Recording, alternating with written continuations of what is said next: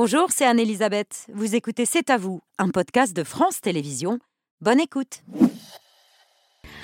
Bonsoir, très heureuse de vous retrouver. C'est à vous en direct jusqu'à 21h pour toute l'actualité de ce, jeudi 5 octobre avec Émilie, Pierre, Patrick, Mohamed et Laurent. Bonsoir à tous les cinq. Bonsoir, Émilie, votre choix de l'actu ce soir. Ça va bientôt faire trois ans que Samuel Paty a été assassiné euh, à la sortie de son collège de Conflans-Sainte-Honorine.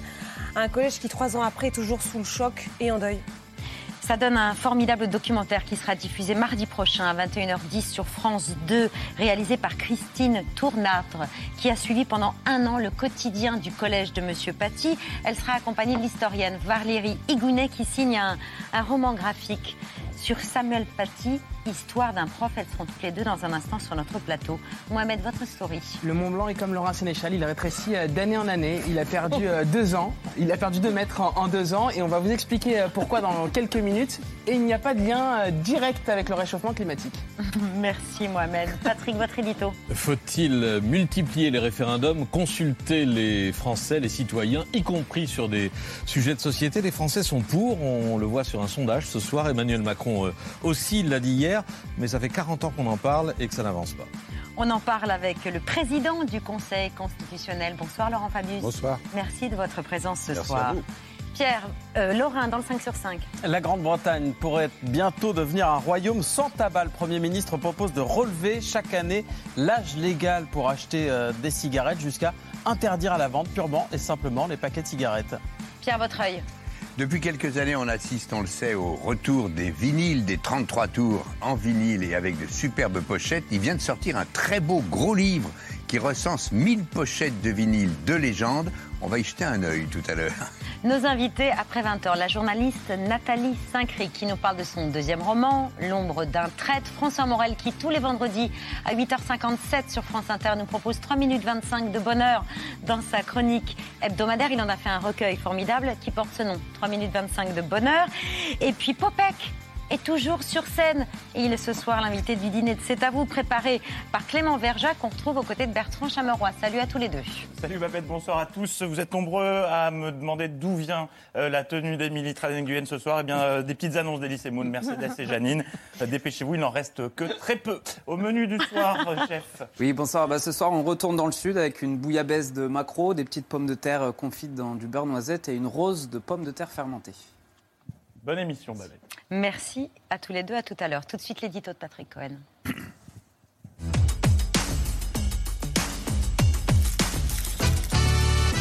Emmanuel Macron voudrait donc davantage consulter les Français. Dans un discours devant le Conseil constitutionnel, il a proposé d'élargir le champ des questions qui pourraient être soumises au vote, à commencer par les sujets de société, comme l'immigration, initiative qui vous a rappelé un précédent oui, un précédent que notre invité connaît très bien puisqu'il a changé son destin politique. 1984, le gouvernement Mauroy est englué dans la querelle des deux écoles avec une loi Savary qui en réalité devait imposer à l'enseignement privé certaines obligations de service public. Rien de plus, mais ce qu'on appelle alors le camp laïque à qui on avait promis un grand service public unifié se sent floué, tandis que le camp de l'école libre et les autorités catholiques refusent toute concession au nom de la liberté d'enseignement et font descendre plusieurs centaines de milliers de personnes dans la rue. À ce moment-là, trois ans après son arrivée à l'Élysée, François Mitterrand touche le fond de l'impopularité. C'est ce qui le conduit à imaginer un référendum pour sortir de la crise. Oui, alors au départ, c'est la droite RPR qui l'avait suggéré. Charles Pasqua, euh, pour être précis, impossible. La Constitution ne le permet pas. François Mitterrand vient donc à la télévision pour annoncer une modification par référendum censée permettre d'autres référendums. Effet de surprise total, l'opposition prise à contre-pied, François Mitterrand le 12 juillet 84. Je pense donc que le moment est venu d'engager la révision constitutionnelle qui permettra au président de la République, lorsqu'il le jugera utile et conforme à l'intérêt du pays, de consulter les Français sur les grandes questions qui concernent ces biens précieux, inaliénables, que sont les libertés publiques. Et c'est le peuple qui tranchera.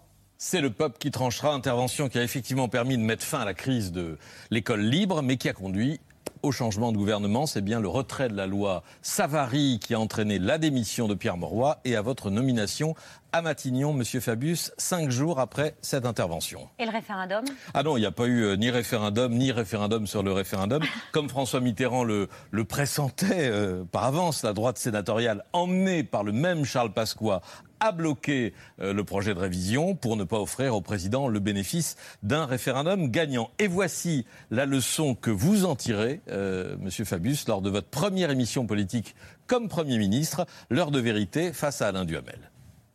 Ça pose un problème de fond. C'est que je me demande si on pourra jamais utiliser à nouveau le référendum. Euh, Les partis de droite ont dit bon, on est plutôt pour cette affaire de référendum, mais on ne peut pas l'accepter parce que le président de la République pourrait le gagner. Si on va dans ce sens-là, ça veut dire qu'il n'y aura plus de référendum. Il n'y aura plus de référendum. L'avenir ne vous a pas vraiment. C'était pas euh, si bête. hein. Non, c'était pas si bête. Bah oui. L'avenir ne vous a pas vraiment donné tort. En 40 ans, il y a eu très peu de référendums. Un seul rejet, 2005, évidemment, annulé ensuite par voie parlementaire. Et encore des oppositions qui ne veulent pas faire de cadeaux à un pouvoir toujours tenté de se relégitimer par les urnes. Laurent Fabius, comment on en sort? Alors je reviens là-dessus, euh, c'était hier, hein, cette affaire-là. Mais euh, avec un peu de distance, et la distance donne parfois la sagesse, euh, la proposition qui a été faite par François Mitterrand, dont l'initiative était de Michel Charras, Oui. qui était un très bon connaisseur des arcanes, est apparue comme un truc. hein. Oui. Et donc euh, ça n'a pas fonctionné. Est-ce que c'est pas toujours un truc Un coup politique Non, alors là, puisqu'on est quand même quelques années plus tard, euh, je crois que la situation est différente. Euh, je ne pense pas du tout que lorsque le président de la République hier a dit euh, je suis ouvert, etc., ça apparaissait comme un truc. Ce Non, mais a- sur le choix de la ce qui est, question ce qui est vrai, ce qui est vrai, c'est que c'est- c'est très compliqué à organiser. Alors, euh, bon, on va pas rentrer dans des choses trop techniques, mais euh, le, le référendum, euh, c'est prévu par la Constitution. Bon, c'est dans l'article 11 de la Constitution. Et cet article dit euh, le référendum doit porter sur quelques sujets, bon, qui sont précisément dénommés. Et évidemment, euh, il n'y a pas les questions de société dans ces Donc, il faut sujets-là. élargir, Donc il faut élargir. Mais là, je dirais, je ne sais pas si ça va se faire, hein, mais qu'on est à froid. Euh, donc ça ne peut pas apparaître comme un truc. La difficulté, évidemment, c'est que si on veut réviser la Constitution, parce qu'il faut la réviser pour Ça, oui. élargir le champ de l'article 11, alors il faut passer par un autre article, soyons pas trop compliqué, qui s'appelle l'article 89, euh, de- de- qui s'appelle de la révision. Et là, on a besoin de l'accord des Un parlementaires. vaste accord politique. Et euh, la difficulté, et Patrick Cohen l'a souligné, c'est qu'il ne faut pas que cet accord des parlementaires euh, puisse apparaître comme étant un oui ou un non euh, au président de la République ou au gouvernement. Donc on va s'en sortir ou pas mais là, là, je ne crois pas que ce soit le cas, parce que l'opposition elle-même, si je lis bien les journaux, euh, souhaiterait qu'il y ait Mais comme Charles un, un 84. référendum. Mais c'est pour ça que quand vous dites là, on n'est pas à chaud, on peut discuter de cette euh, phrase tout de même, parce que déjà, les listes de sujets sensibles Oui. qui pourraient être soumis à référendum s'étalent dans la presse et dans les discours Oui, oui, oui. politiques. Et elle est- elle est très longue. L'immigration, euh, l'interruption volontaire de grossesse, euh, enfin beaucoup Oui, de... Bien sûr, mais euh, il n'y a pas d'ailleurs que ce référendum-là. Alors, il y a aussi, on l'a vu récemment, ce qu'on appelle le référendum d'initiative partagée, qui lui vient, euh, euh, doit avoir le soutien de la population. Et ce que j'ai noté hier dans euh, Il faut que ce soit plus simple d'organiser un Oui. référendum d'initiative qu'a partagée. et, et- ça, le président a eu un mot là-dessus, et le Conseil constitutionnel est tout à fait euh, en ligne avec ça. Mm. Euh, en 2020, donc, on avait fait des observations publiques qu'on fait rarement, parce qu'on est assez discret, en disant qu'il y avait au moins deux problèmes. Le problème euh, qui est qu'il faut qu'il y ait euh, 10% des électeurs qui, qui signent, donc ça fait 4 millions 7, c'est déjà beaucoup. Et un autre problème dont on a peu parlé, mais il faut s'en méfier, c'est que même si vous avez 5 millions de personnes qui disent on veut un référendum d'initiative partagée, le texte est ainsi rédigé que euh, il doit, ça doit repasser devant les assemblées et les assemblées peuvent euh, laisser ça à l'écart. Donc imaginez la situation où vous avez 5 millions, 6 millions de personnes qui disent on veut un référendum sur un texte, ça arrive euh, devant telle ou telle assemblée, soit l'Assemblée nationale, soit le Sénat, et euh, ça s'arrête. Donc Parce- euh, ouais. le président Macron, justement, a dit que le fond du sujet, c'est que d'un côté, vous avez la démocratie représentative, Ben c'est-à-dire oui. euh, les parlementaires, et puis vous avez aussi le, le- le- le peuple, et qu'il faut arriver à faire converger tout ça. C'est le signe quand même d'un malaise démocratique. Les Français Oui, c'est le mot que- plébiscitent. c'est le mot que j'ai utilisé. Exactement, je Oui, vous cite. oui. Plébiscite euh, la, la possibilité de l'élargissement du champ référendum. Pourquoi? Parce que les, élections législatives présidentielles, elles ne donnent pas suffisamment aux Français le sentiment d'être écoutés, d'être entendus. Il n'y a pas que C'est ça. qu'une fois a- tous les cinq ans, c'est trop Il n'y a peu. pas que ça. Euh, bon, j'ai employé cette expression de malaise démocratique. Euh, alors, la, la preuve la plus évidente, c'est qu'il y a des taux d'abstention qui sont Record. euh, énormes. Bon, mais il y a d'autres signes. Et je pense euh, que euh, ce malaise, euh, il est lié à différentes causes, mais notamment au fait que les gens, les, les- les électeurs n'ont pas le sentiment que ce qu'ils ce veulent est pris en compte ou que leur- les élections servent à quelque chose. Donc le référendum, de ce point de vue-là, peut être quelque chose d'utile, mais, mais, Mmh. mais, attention, il ne faut pas que ce soit passionnel. Bon. Pas sur tous les sujets. Il Non, faut maintenir des garde-fous. Par il exemple, le chef de l'État Il faut des garde-fous. a raison oui. d'écarter dans un premier temps l'idée d'un référendum sur l'immigration. il l'écarte pas. Il dit on peut faire un référendum. euh, D'abord, ça n'a jamais été jugé. C'est nous Mm. qui devons prendre la décision. Euh, Est-ce que euh, l'immigration est contenue dans la liste des sujets qui aujourd'hui peuvent euh, être soumis à un référendum? Enfin, la plupart des juristes disent non. Donc, il faudrait Mm. effectivement ouvrir ça. Mais euh, il ne faut pas, euh, et je l'ai dit moi-même, faire des référendums qui sont- euh, D'abord, un référendum, c'est sur un texte de loi. C'est pas est-ce que vous êtes pour la justice contre le crime? Oui, Est-ce on- que vous êtes pour l'immigration ou contre? C'est un texte précis de loi. En plus, euh, il ne faut pas que ce soit trop passionnel, si je puis dire. Je prends un autre exemple. Euh, si on avait fait un référendum sur le nucléaire, après Fukushima, bon, vous auriez eu euh, 80% des gens Contre qui auraient dit euh, non. D'ailleurs, en Allemagne, il n'y a pas eu de référendum, mais c'est à cause de ça, enfin, ensuite de ça, qu'ils ont abandonné le nucléaire. On voit euh, le problème aujourd'hui. Donc, euh, il faut faire ça, euh, je dirais, d'une manière très pédagogique. Euh, et si on veut soumettre l'immigration, etc., à ce moment-là, il faudra réviser la Constitution. Mais, mais, mais, mais, et là, il y a une différence selon les différentes formations politiques. Pour réviser la Constitution, certains disent, mais euh, non, ça, euh, ben, il peut y avoir un référendum pour réviser la Constitution. Non, non, non. Pour réviser la Constitution, il faut suivre euh, ce qui est dit par la Constitution et on a besoin de l'accord Je du vais Parlement. faire le sous-texte, c'est le Rassemblement national qui prétend qu'on peut réviser La la Constitution par référendum. En demandant aux Et c'était dans, oui ou c'était non. dans le programme de Marine Le Pen. Oui, mais moi, au nom Oui, oui, du. Conseil constitutionnel, qui est l'organisme qui contrôle euh, la de tout ça, j'ai dit, écoutez, la Constitution, c'est ça, ce petit livre, euh, il y a des règles, c'est le général de Gaulle qui a fait ça, il y a réfléchi, et il a dit, euh, eh bien, de la révision, euh, il faut que ça passe par le Parlement. Émilie. En tout cas, Emmanuel Macron a aussi dit qu'il voulait que l'inscrire inscrire dans la Constitution le plus vite possible la liberté des femmes de recourir à l'avortement. C'est un dossier qui traîne Déjà, quand même depuis euh, plusieurs mois parce qu'il y a débat entre le mot droit et liberté. L'Assemblée nationale qui avait voté à une large majorité pour le droit et le Sénat qui avait modifié ce mot euh, pour le changer par liberté. Et cela divise encore la droite et la gauche. Je pense que c'est une erreur, d'abord parce que ce droit n'est pas menacé du tout. Personne ne remet en cause la loi Veil aujourd'hui dans le débat politique français. Je pense qu'il y a tellement de sujets majeurs pour le quotidien des Français. Objectivement, ça me paraît être une forme de diversion qui n'est pas à la hauteur des enjeux. Je suis pour que le droit à la Constitution puisse être, le droit à l'avortement, pardon, puisse être inscrit dans la Constitution le plus rapidement possible. Elle vous convient la, la modification du Sénat C'est la liberté de recourir à l'avortement. Si à la fin c'est la seule qui permet euh, que, que, que, que, que le droit à l'IVG soit inscrit dans la Constitution, bon, ça sera euh, pas aussi satisfaisant que si c'était la proposition initiale que nous avons formulée. Mais si ça permet d'avancer, avançons. Alors, je m'adresse aux constitutionnalistes. On ne va pas vous demander un avis euh, politique. Qu'est-ce que ça change l'emploi du mot droit ou le mot euh, liberté? Il y a effectivement deux propositions différentes. Il y en a une qui est faite devant le Sénat et l'autre devant l'Assemblée nationale. Mais le problème, c'est que si on veut vraiment que ça débouche, il faut qu'ils se mettent d'accord sur un même texte. Et euh, pour le moment, euh, ils ne sont pas arrivés. Bon, euh, d'ores et déjà, euh, l'IVG a une protection euh, qui est liée au fait que nous, Conseil constitutionnel, nous l'avons euh, relié à la dignité de la femme. Bon, et donc on peut dire que c'est protégé. Mais certains soutiennent, et on peut le comprendre, que si c'était dans la Constitution, inscrit dans la Constitution, ce serait plus fort. Euh, bon, mais il faut qu'ils se mettent d'accord. Mais Sinon, droit ou liberté, ça change Pardon quoi? Droit ou liberté, Sur ça le change plan quoi? de. Euh, je, suis normand, mais euh, il y a du pour et du contre. hein. Euh, D'un côté, euh, le droit donne une garantie, mais de l'autre, si on prend une certaine rédaction, je n'entrerai pas dans les détails, ça veut dire qu'on pourrait modifier le délai pendant lequel on peut recourir à l'IVG. Donc, ça doit être pesé vraiment au trébuchet.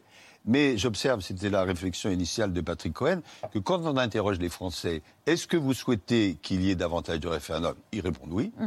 Et lorsqu'on leur pose des sujets concrets, euh, ils répondent aussi oui, en tout cas au principe. Bon, Euh, là où ça coince entre guillemets, c'est qu'il faut que les chambres se mettent d'accord et il faut suivre euh, la procédure de révision qui est prévue par la Constitution. Patrick. Les critiques contre le Conseil constitutionnel, il y en a. On a eu euh, une pression maximale au moment de votre euh, décision sur euh, la réforme des retraites. Oui, mais là c'est autre chose. Ce matin, on a entendu euh, Bruno Retailleau, le président des sénateurs les Républicains, qui vous reprochait de, euh, de, de faire preuve de trop de créativité, d'inventer des, des jurisprudences. On va l'écouter. Audrey Payas l'a rencontré pour C'est à vous. De temps en temps, le Conseil constitutionnel ou euh, d'autres cours suprêmes créent leurs propres droits. Quand, par exemple, euh, il y a deux ans, sur le texte contre le séparatisme, nous faisons voter un amendement au Sénat qui sera aussi repris et voté par l'Assemblée nationale et qui deviendra donc euh, loi. Cet amendement, c'est dès lors qu'un individu ne respecte pas les principes de la République, on doit pouvoir soit lui retirer un titre de séjour s'il est en situation euh, sur le territoire français, ou lui refuser un titre de séjour s'il en demande un. Le Conseil constitutionnel censure en août 2021. Et il censure cette disposition en disant Ah oui, mais les principes républicains, les principes de la République, c'est trop flou. Donc là, je considère que le Conseil constitutionnel ne se fonde pas sur un texte en particulier, mais que, en réalité, il crée sa propre doctrine. Bon. Il en a le droit. Vous faites la Alors- loi? C'est vous qui faites la Pardon. loi? C'est ce Non. qu'on comprend. Euh, le doyen Vedel, qui est un grand juriste, euh, disait le Conseil constitutionnel euh, possède la gomme, mais pas le crayon. Et quand on réfléchit, c'est une très bonne formule. Alors pourquoi est-ce que le général de Gaulle euh, a voulu qu'il y ait un Conseil constitutionnel, ce qui n'existait pas avant Je prends une seconde pour euh, expliquer ça.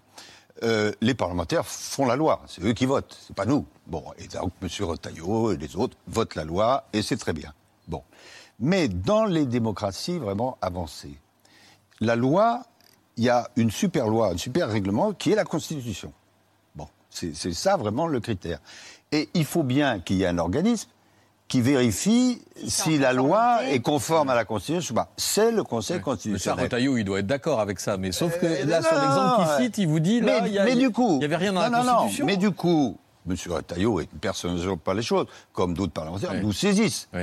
Et on vérifie non pas si la loi est bonne ou mauvaise, mais si elle a franchi ou pas la ligne jaune. Et il nous arrivait très souvent de donner raison euh, au groupe de M. Retailleau. Et il en a été certainement euh, content. Mais il nous arrive aussi, lorsque les principes ne sont pas respectés, de dire euh, non, on est Et désolé. donc d'utiliser la gomme. Voilà. Pierre.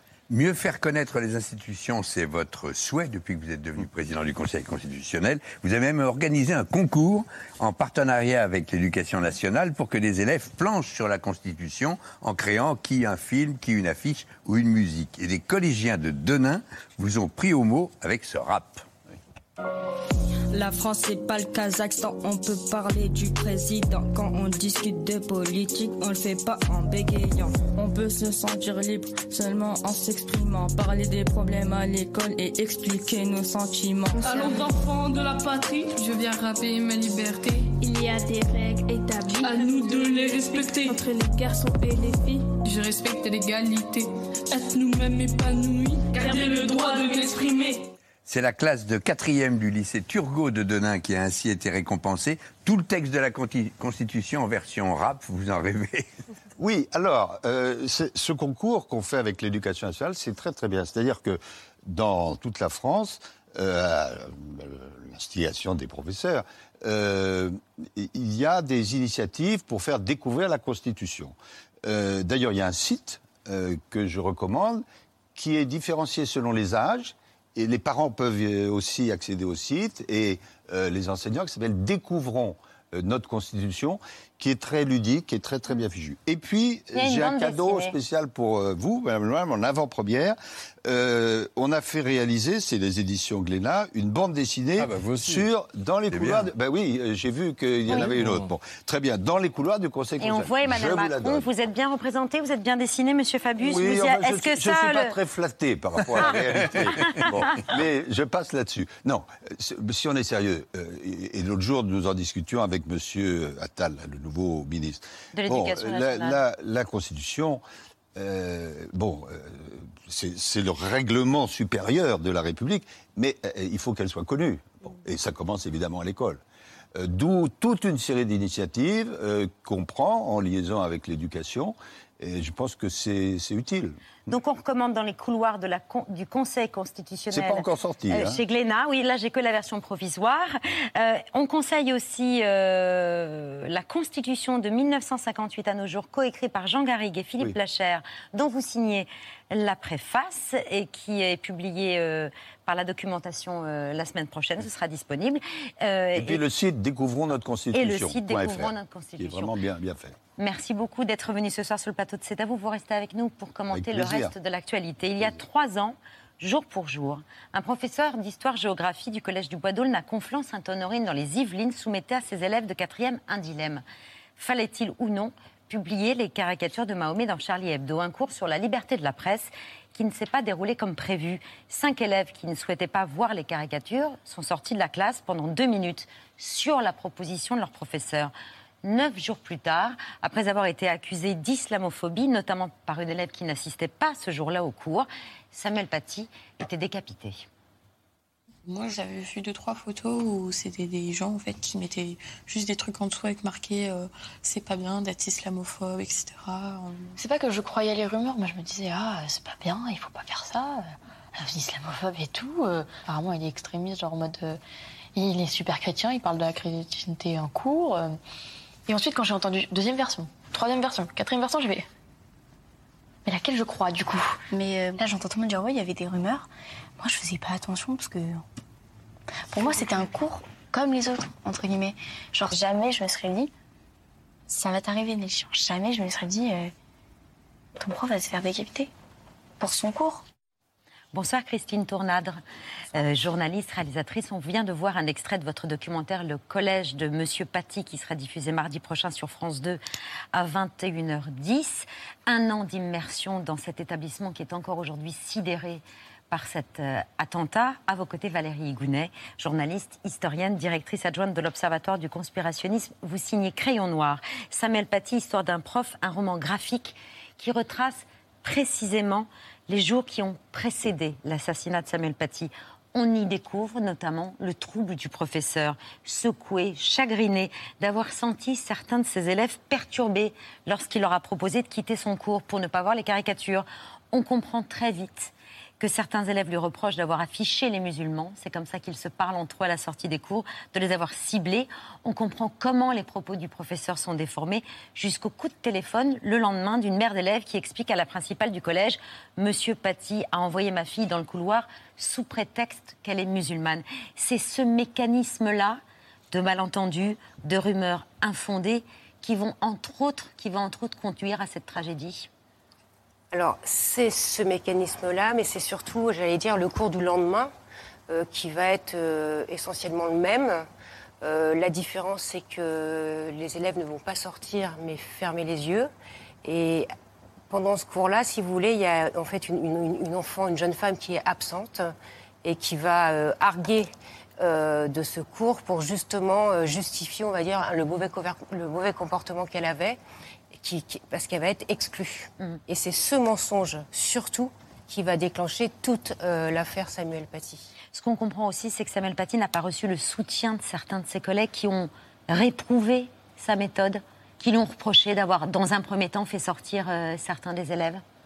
Alors, je dirais pas que c'est euh, un manque de soutien. C'est vrai que quand Samuel Paty a fait euh, ce cours le 5 octobre euh, la première fois, il s'est questionné, comme vous dites, parce qu'il a vu que certains élèves étaient perturbés d'être sortis.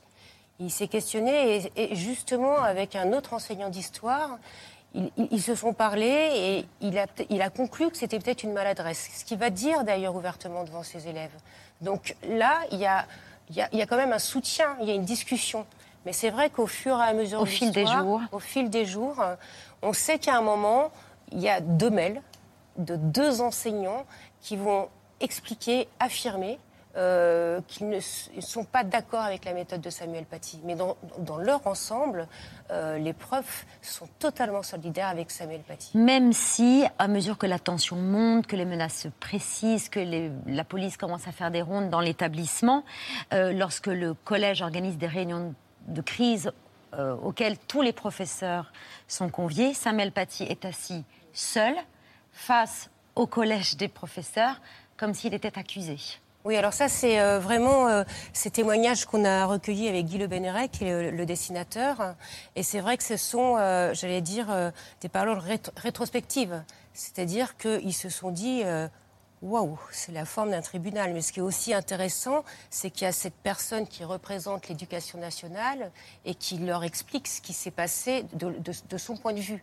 Donc, si vous voulez, oui, Samuel Paty s'est senti évidemment jugé à ce moment-là, bien sûr. Le 16 octobre, 11 jours après le premier cours euh, controversé, quelques heures après avoir dit euh, au revoir à Samuel Paty, ses collègues apprennent qu'il a été assassiné. Était là, il marchait avec son sac, ses mains sur son sac, il marchait, capuché, il rentrait chez lui. Il se souhaitait de, bonnes vacances. Et là, en fait, je commence à recevoir des messages. Là, je commence à aller sur Twitter, je commence à voir les tendances. Je vois Conflans, je vois Boisdone, je me dis, mais qu'est-ce qui se passe? Et je vois, ça parle d'un mort. Quand, quand j'ai vu ça, je suis resté bloqué. Je n'ai pas bougé. Alors après, ça s'est précisé, on nous a dit décapité. Après, on nous a dit un professeur, c'était quelques minutes après en fait. Et puis après, ben, on savait tous que c'était Samuel. Moi, je pense qu'on on le savait tous.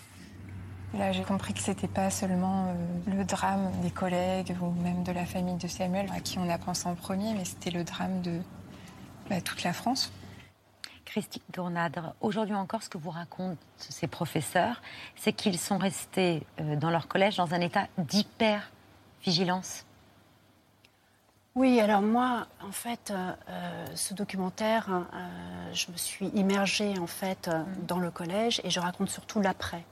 C'est-à-dire qu'en fait, euh, je, je n'ai pas enquêté pour savoir euh, ce qui s'est passé. euh, Oui. Voilà. Mais ce qu'ils vous racontent, c'est qu'aujourd'hui encore, ils restent dans l'hyper-vigilance, c'est-à-dire qu'ils font classe la porte Bah, ouverte. C'est-à-dire qu'en fait, ils sont effectivement sous le coup du trauma. Ils ont tous été traumatisés, sidérés par ce qui s'est passé.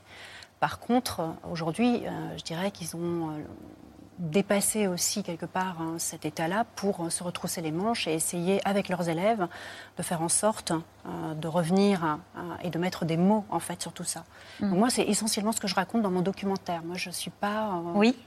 Voilà. Vous avez recueilli le témoignage du, remplacement de Sa- du remplaçant de Samuel Paty qui est arrivé trois semaines après le drame. Euh, et la première question que lui ont posée ses élèves, c'est est-ce que vous avez peur? Oui, mais peur, hein, pas peur des élèves ou peur euh, voilà, de, de- ce qui se passait dans le collège. Peur euh, globalement, c'est-à-dire quand on, quand on est aujourd'hui professeur d'histoire géo, euh, voilà ce qui peut vous arriver.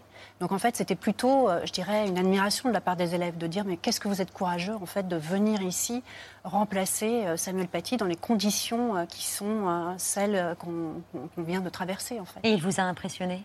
Bien sûr, hein. tous les professeurs m'ont impressionné en fait. Ils ont tous euh, un parcours euh, différent en fait pour essayer de se reconstruire parce que d'abord euh, leur mission c'est pas simple, hein.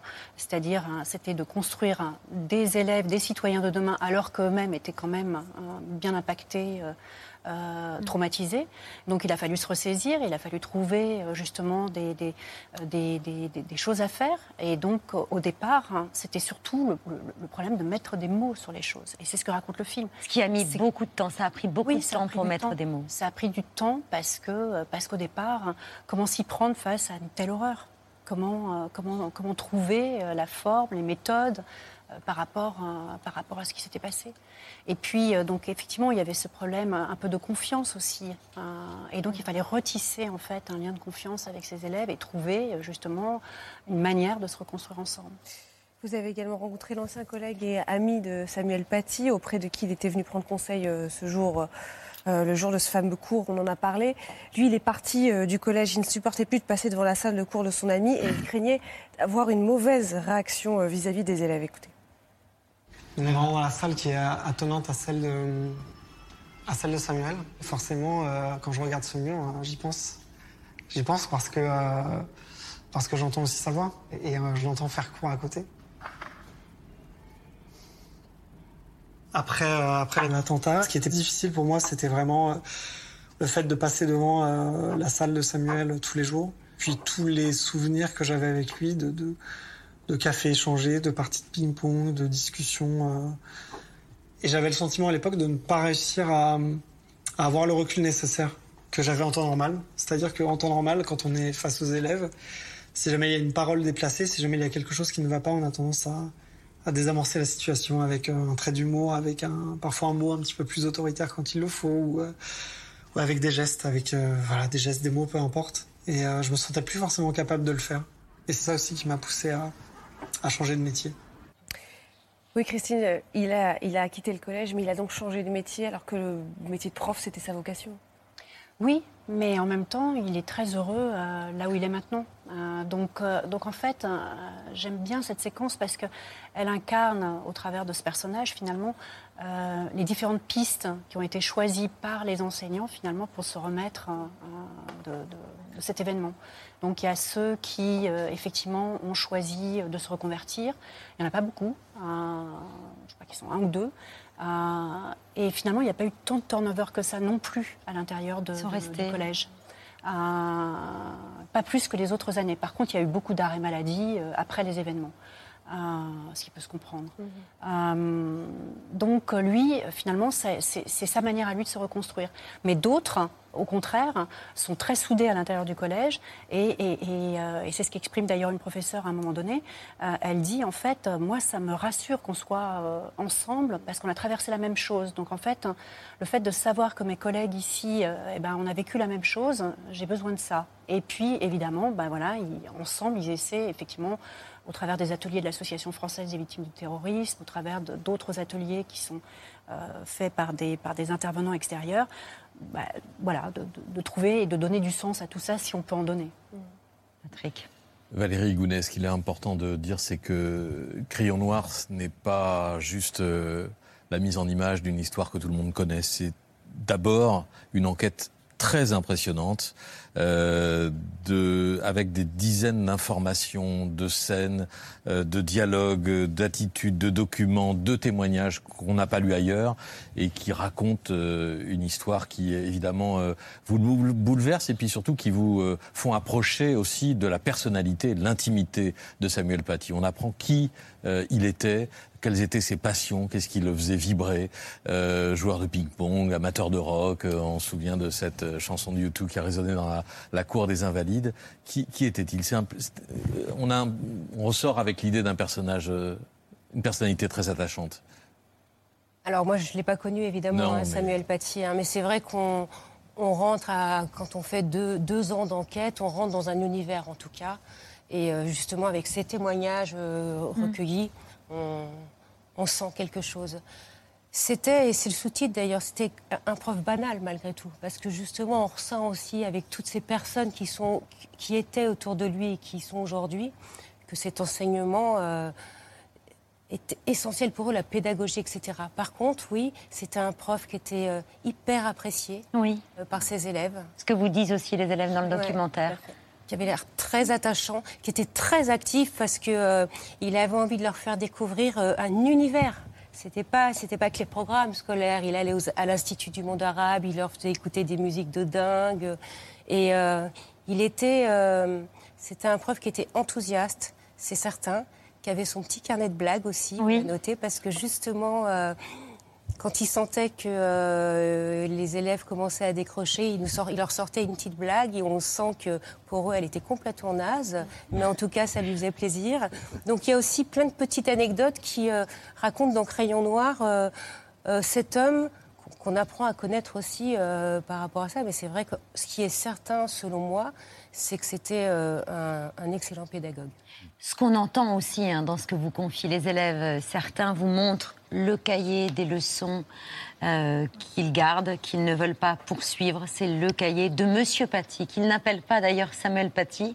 Non. Pour eux, c'est Monsieur Paty. C'est pourquoi on a appelé, euh, on a choisi ce titre finalement, euh, parce que c'était pour respecter finalement cette image qu'ont les élèves. Il y a une élève euh, qui, euh, lors d'une séquence, euh, dit mais en fait euh, tout le monde l'appelle Samuel Paty, mais moi euh, c'est Monsieur Paty. Euh, et je trouve que ça montre aussi le respect quelque part aussi. Euh, Peut-être pas l'affection, mais en tout cas oui le respect euh, qu'ils avaient pour ce professeur. Le collège de... Oui, sans Excusez-moi. conclure? Mais justement, euh, par rapport à ça, euh, quand il y a eu euh, l'hommage à Samuel Paty euh, quelques jours après euh, son assassinat, par exemple, euh, on l'appelle Soraya, une maman, euh, son, son enfant a tenu à accrocher les pages du cahier de Monsieur Paty sur cette pancarte pour lui rendre hommage. Et il faut bien se rendre compte aussi, et je crois que ça c'est essentiel, et c'est évident, du traumatisme des élèves. Euh, moi, je vois cette maman, comme elle nous a parlé, c'est-à-dire que un jour, ils arrivent à l'aéroport et il y a une photo de Samuel Paty. Euh, L'enfant s'écroule complètement, quoi. Ou euh, la date anniversaire, euh, tiens, Monsieur Paty aurait eu 48 ans aujourd'hui. Donc c'est vraiment quelque chose aussi. on parle de l'enseignant, on parle des enseignants, on parle des témoins évidemment. des- Il y a des- les parents et il y a évidemment les élèves. Le collège de Monsieur Paty, c'est mardi 17 octobre à 21h10 dans la collection Infrarouge de France 2. Un documentaire que vous signez, Christine Tourneran. Merci d'être venue nous en parler. Et puis Crayon Noir. Samuel Paty, Histoire d'un prof, c'est à paraître demain aux éditions Studio Fact, illustré par Guy Le Benray. Merci beaucoup à toutes les deux euh, d'avoir accepté euh, de notre invitation. Et ce roman, l'Académie de Versailles a décidé de le distribuer dans tous les, dans tous les CDI et les collèges et les lycées de l'Académie. Voilà. Et l'Académie de Montpellier dans tous les CDI du- des lycées. Merci beaucoup à. L'Occitanie, pardon. Vous restez avec nous, c'est l'heure de la story de Mohamed Bouelsi. Merci.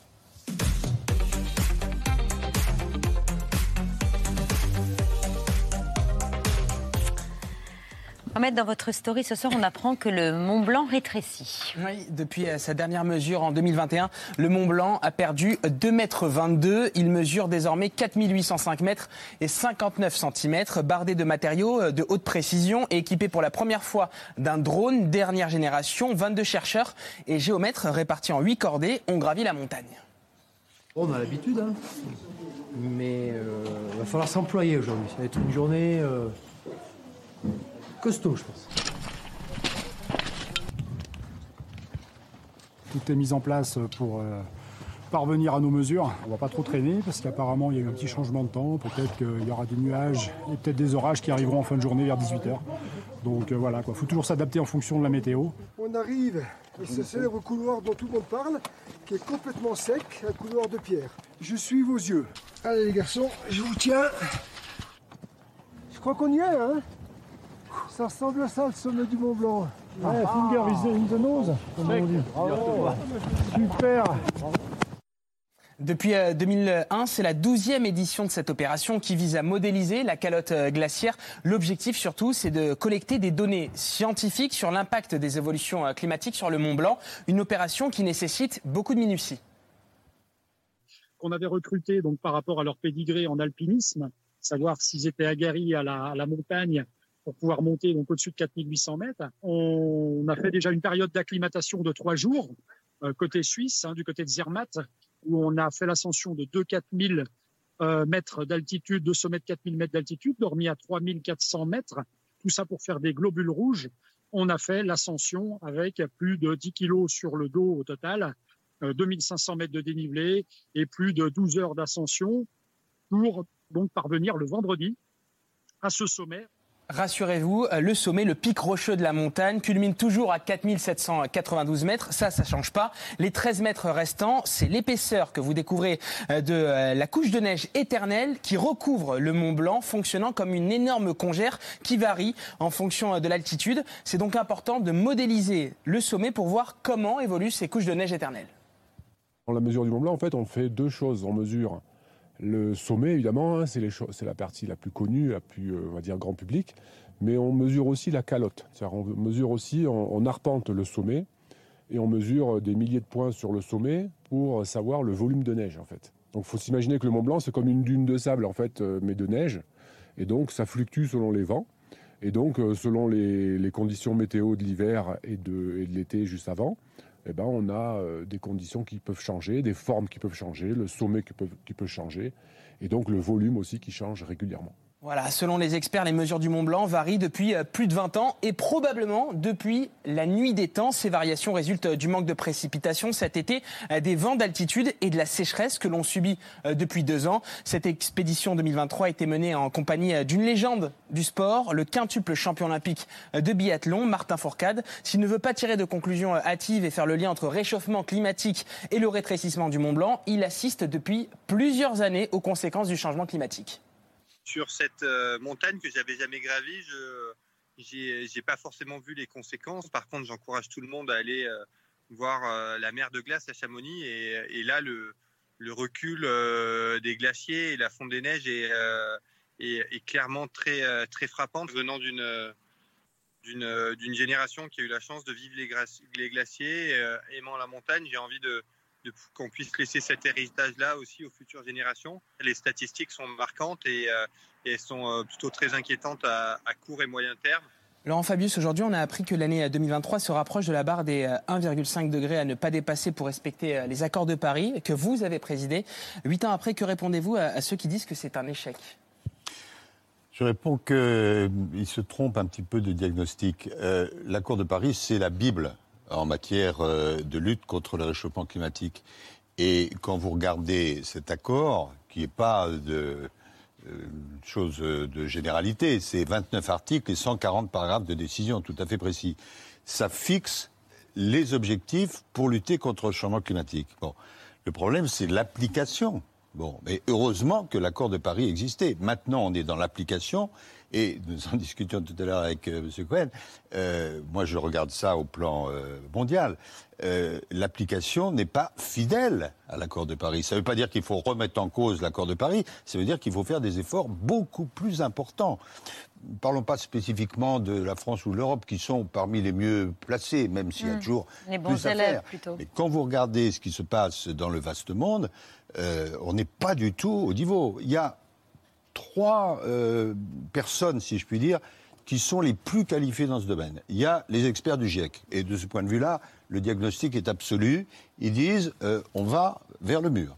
Il y a euh, le secrétaire général des Nations Unies, Antonio Gutiérrez, qui dit en, en, anglais on entre dans l'enfer. Et puis, il y a le patron de l'Agence internationale de l'énergie, Fatih Birol, qui lui-même dit mais écoutez, il faut arrêter en ce qui concerne le charbon, il faut arrêter en ce qui concerne les énergies fossiles et il faut développer beaucoup plus fortement les énergies nouvelles. C'est ça qu'il faut faire. Sinon, euh, on va aller, et moi je suis d'un tempérament optimiste, vers des choses très très très très difficiles. Merci beaucoup. C'est l'heure du 5 sur 5 de Laurent Sénéchal avec d'autres sujets à vous soumettre. soumettre.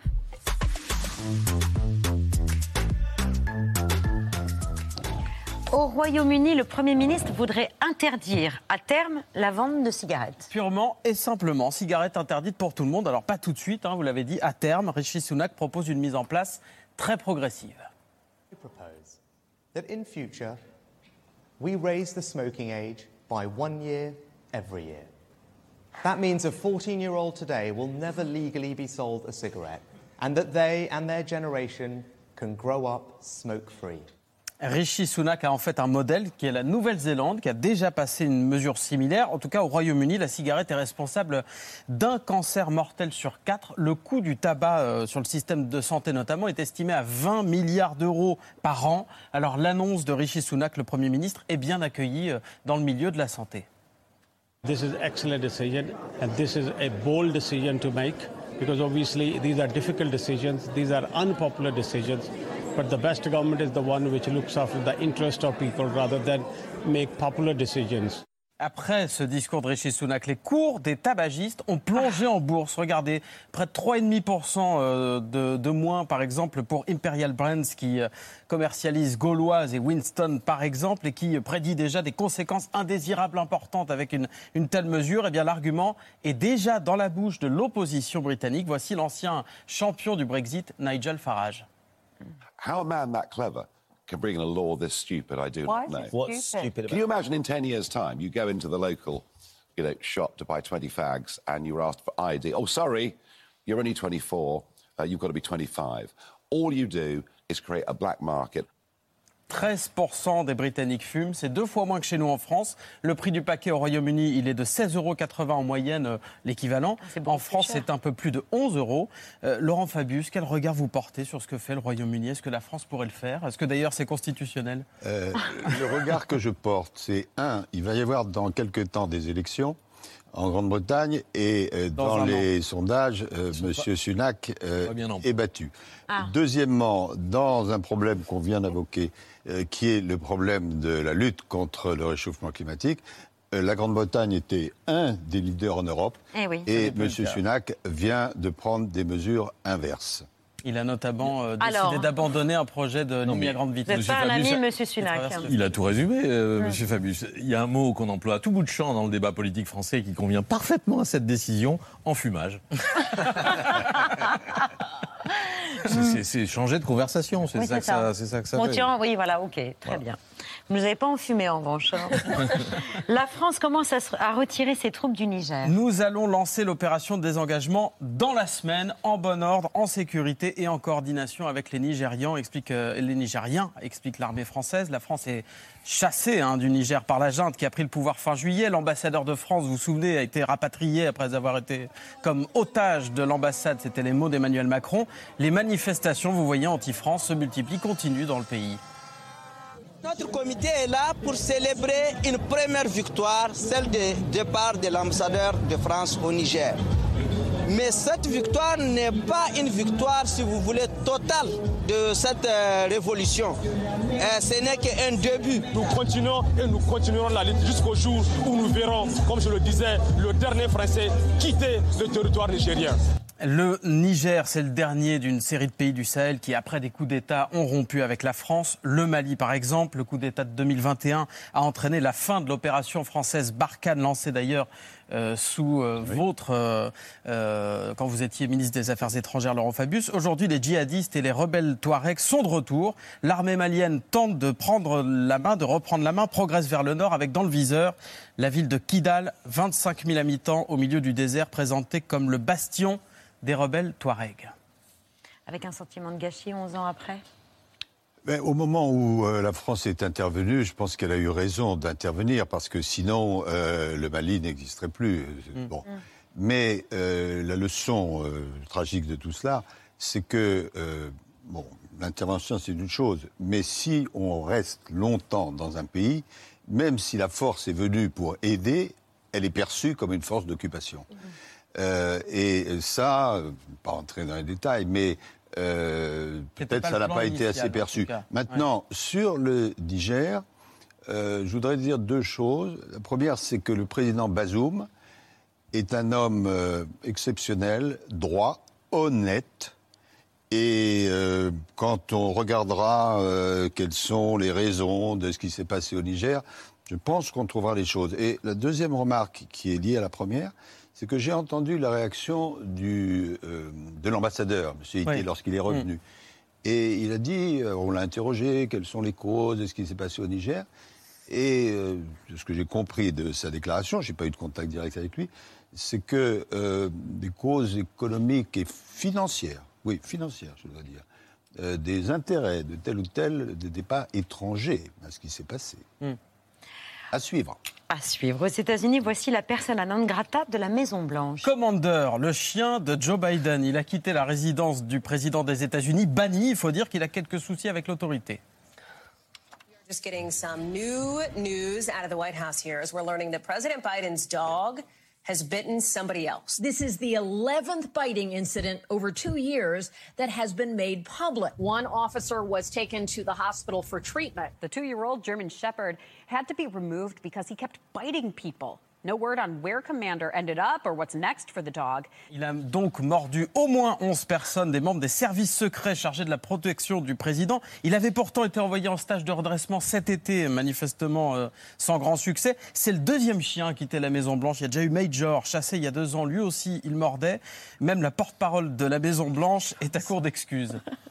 As you all know, the White House complex can be unique and very stressful. Uh, and that is something I'm sure you all can understand. As I just said, is it, it is unique and it is stressful for all of us. So you can imagine what it's like for a family pet and family pets more, more broadly. Voilà, le chien mort parce Qu'a qu'il est déclaré stressé. M. Trump à ce sujet? Euh, Monsieur Trump n'a pas encore réagi. Mais il va- pas il va encore. saisir, pas il va encore. s'en ça saisir. serait tardi. Euh, ça, ça pourrait être la, ça serait tardé. Ça peut être la faute peut-être des membres des services secrets, tout simplement. What does Commander have against the president's bodyguards? Jim, do we have a picture of the Secret Service age? Okay, that makes sense. That's a bad, that was a bad choice for a bodyguard. There may be another explanation. It's possible Commander is biting Secret Service agents because of their unfriendly expressions. Huh. I don't know why they wouldn't look friendlier. They have such a nice life. All right, welcome aboard. Basically, your job is to stand around in silence until it's your turn to jump in front of a bullet. And don't forget to smile or that dog will bite your nards off. Voilà, Commander, il est quand même très mal, très mal élevé. C'est tout l'inverse de notre chien de président à nous, Nemo, qui est arrivé à l'Élysée en 2017. D'un, le chien du président Nemo a le chien qui est en train oublie les convenances. Ça arrive souvent Non. Vous avez déclenché chez mon chien un comportement totalement euh, inhabituel. Nemo, il avait fait pipi sur euh, une cheminée de l'Élysée. Mais il était bien dressé, Philae, tiens, qui était à l'Élysée pendant euh, le mandat de François Hollande. Oui, mais tous les deux, je n'ai pas été présenté ni à l'un ni à l'autre, mais je sais qu'ils sont très favorables au contrôle de la constitutionnalité. Ce sont des chiens de garde, oui. Oh, et puis euh, avant Une le. image pour Oui, quitter le 15 de. France. Bah, Du 15 de France, en l'occurrence plutôt euh, du pilier de la mairie de Lyon, le maire Grégory Doucet, qui a lancé une semaine bleue. euh, C'est une semaine consacrée en l'occurrence aux, aux personnes âgées. Et il en a profité pour faire un petit pas de danse, regardez, en plein hôtel de ville. Et euh, je précise d'ailleurs que la semaine bleue, c'est partout en France. hein. Vous allez sur semainebleu.org, il y a plein d'activités jusqu'à dimanche soir. Et demain, donc, sont les Bleus qui seront à Lyon pour le match face à l'Italie au mondial de rugby. Si on perd, on est éliminé. hein. Attention. Eh oui, oui, et On je sais que. Laurent Fabius suivra ça avec beaucoup d'attention. Merci à vous d'avoir accepté notre invitation. Je rappelle Crayon Noir. Samuel Paty, Histoire d'un prof, c'est signé Valérie Gounet. Merci beaucoup. Et puis votre documentaire, Le Collège de Monsieur Paty, mardi prochain sur France 2. Merci Christine Tournard. Dans un instant, nos Nathalie Saint-Cric, François Morel, Popek, L'œil de Pierre, Le Vu, les actualités de Bertrand et les rats d'auteur. On est ensemble en direct jusqu'à 21h. On vous attend. À tout de suite.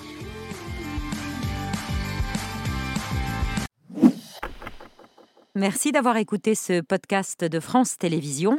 Pour ne rien rater de C'est à vous en audio, vous pouvez vous abonner à tous nos podcasts sur votre plateforme d'écoute favorite dans la rubrique C'est à vous et en vidéo, le replay bien sûr, c'est sur France.tv. À très vite.